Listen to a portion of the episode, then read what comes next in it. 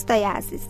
من شیرین ساپور کارشناس مامایی هستم و با چهاردهمین قسمت از هفته های بارداری از مجموعه پادکست های یک زن در خدمتتونم. تو این مجموعه پادکست ها در مورد اتفاقاتی که تو چهل هفته بارداری برای مادر و جنین میفته صحبت می‌کنیم. مراحل رشد جنین رو بررسی می‌کنیم و از باید و نبایدهای بارداری برای مادر رو میگیم.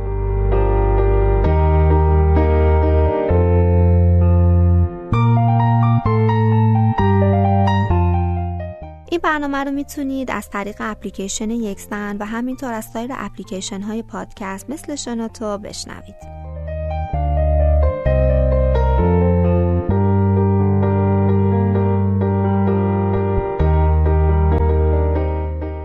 به سه ماهه دوم بارداری خوش اومدی. شما وارد هفته چهارده بارداری شدی. تغییرات زیادی تو هفته چهاردهم بارداری پیش روی شماست.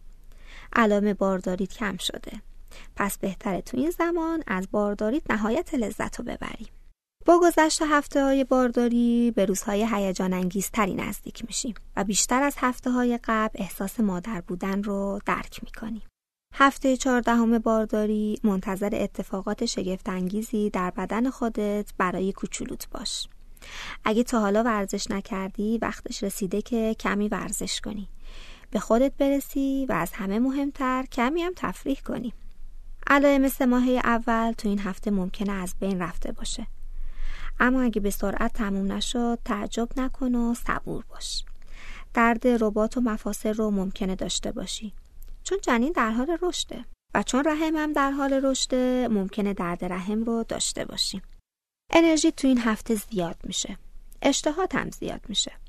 سرعت افزایش وزن تو این هفته خیلی بالاتره. چون دیگه حالت تهوع شدید رو نداری اما حواست باشه که در روز به حدود 300 کالری بیشتر از زمانهای گذشته احتیاج داری خبر خوب دیگه اینکه موهات پرپشتر و درخشانتر هم شدن. راستی الان شما نسبت به سرما حساس تری و ممکنه زودتر سرما بخوری رحم شما تو بارداری بزرگ شده و باعث ایجاد فشاری روی مثانه میشه برای همین ادرار ممکنه کاملا خالی نشه و احتمال عفونت ادراری در بارداری به وجود بیاد. در صورت داشتن عفونت ادراری تو بارداری باید به پزشکت مراجعه کنی و حتما درمان بشی چون عفونت بارداری درمان نشده عفونت کلیوی رو به وجود میاره که ممکنه باعث عفونت های دیگه تو بدن و زایمان زودرس بشه.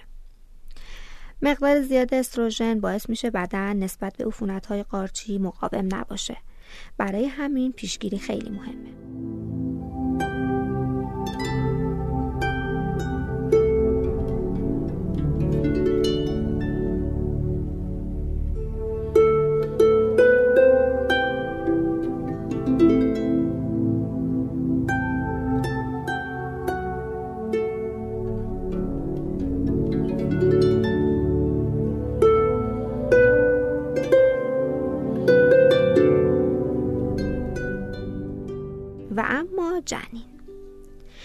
جنین تو هفته 14 بارداری اندازه پرتقال شده و اندازش دو برابر هفته قبله. حدود 45 گرم وزن داره و قدش هم بین 8 تا 10 سانتی متره کلیه ها ادرار تولید می‌کنن و کبد و تحال هم کارشون شروع شده. لانگو یا همون موی نازک روی بدن جنین هم شروع به رشد می‌کنه تا بدن جنین رو گرم نگه داره و تا انتهای بارداری هم از بین میره. جنین تو این هفته ارسال پالس های عصبی رو شروع می‌کنه. ماهیچه های صورتش تغییراتی رو نشون میده که به صورت نگاه با چشم های نیمه باز اخ کردن و شکلک در آوردن دیده میشه. قده تیروید در جنین شروع به کار کرده و یاد می‌گیره که انگشت شست خودش رو هم بمکه. سونوگرافی تو هفته 14 بارداری معمولا انجام نمیشه. معمولا اسکن آنومالی بین هفته 18 تا 20 انجام میشه. اما اگه بین هفته 15 تا 20 بخواین آمنیوسنتز انجام بدین سونوگرافی براتون انجام میشه. تعیین جنسیت تو هفته 14 بارداری سخته. و چند هفته دیگه با اسکن آنومالی جنسیت جنین رو هم می‌تونی بفهمی.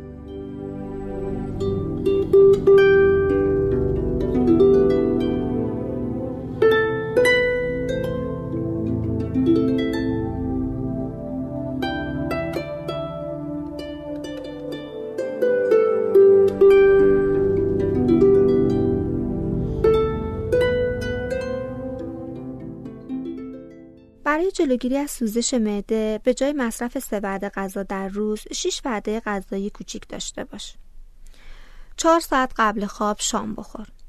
غذاهای اسیدی مثل پرتقال، گوجه فرنگی و گیری فروت رو با غذایی که اسیدی کمتری هستند ترکیب کن. به مواد غذایی که مصرف می‌کنی حتما توجه کن و از خوردن موادی که باعث ترش کردن معدتون میشه جلوگیری داشته باش. بعد از مصرف غذا کمی آدامس بجو تا میزان بزاق دهانت زیاد بشه. چون بزاق اسید داخل مری رو خونسا می‌کنه. بعد از مصرف غذا حداقل یک ساعت بشین. در بارداری فصل تابستان مقدار مصرف آب روزانه به خاطر گرمی هوا و تعریق زیاد میشه. پس مصرف مایعات زیاد ضرری نداره. اما وقتی که هوا گرم نیست 4 تا 5 لیوان آب در روز کافیه. در مواقعی که ورم دست و پا زیاد میشه و یا وزن بدنت ناگهان زیاد میشه نباید در مصرف آب و مایعات زیاده روی کنی. آب میوه، نوشیدنی های غیر الکلی، دوغ جز مایات مناسب و شادی آور هستند. از مواد غذایی دارای کلسیوم استفاده کن. پرتقال سرشار از ویتامین سیه که سیستم ایمنی بدن رو تقویت می‌کنه و خواست اون به بهبود سریعتر سلول هایی که آسیب دیدن کمک می‌کنه. در این مدت شیر کمچرب زیاد مصرف کن. شیر سرشار از کلسیومه و انرژی مورد نیاز رو برای رشد استخونهای کوچولی شما فراهم می‌کنه. مصرف بیش از حد سودیوم باعث میشه که آب تو بدن بمونه. بهتره که مصرف اونو به 400 میلی گرم در روز محدود کنیم. از خوردن غذایی که نمک زیادی دارن مثل سوپ های کنسرو شده گوشت های نمکسود همبرگر سوسیس کالباس گوشت های فراوری شده مثل هاتداگ یا گوجه فرنگی کنسرو شده پنیرای شور کره بادوم زمینی برشتوک ها غذاهایی که فریز شدن یا غذاهای آماده و میان وعدهایی مثل چیپس و پفک خودداری کن. حتما ویتامین کا رو توی رژیم غذایی جا بده. چون به لخته شدن خون و سلامت استخون ها کمک می‌کنه. ویتامین کای مصنوعی ممکنه سمی باشه. برای همین باید به صورت طبیعی اونو دریافت کنیم. سبزیجاتی مثل اسفناج، بروکلی، کلم، روغنهای گیاهی، تخم مرغ، گوشت و لبنیات سرشار از ویتامین کا هستند.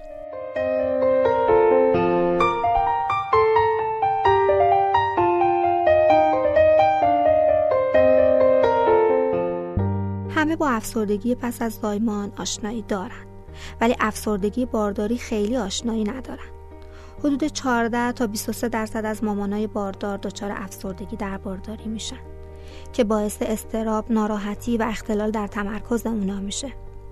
اگه نگران هستی حتما به پزشکت مراجعه کن که درمان تو شروع کنه. نقش همسر شما در داشتن روحیه خوب تو بارداری خیلی مهمه.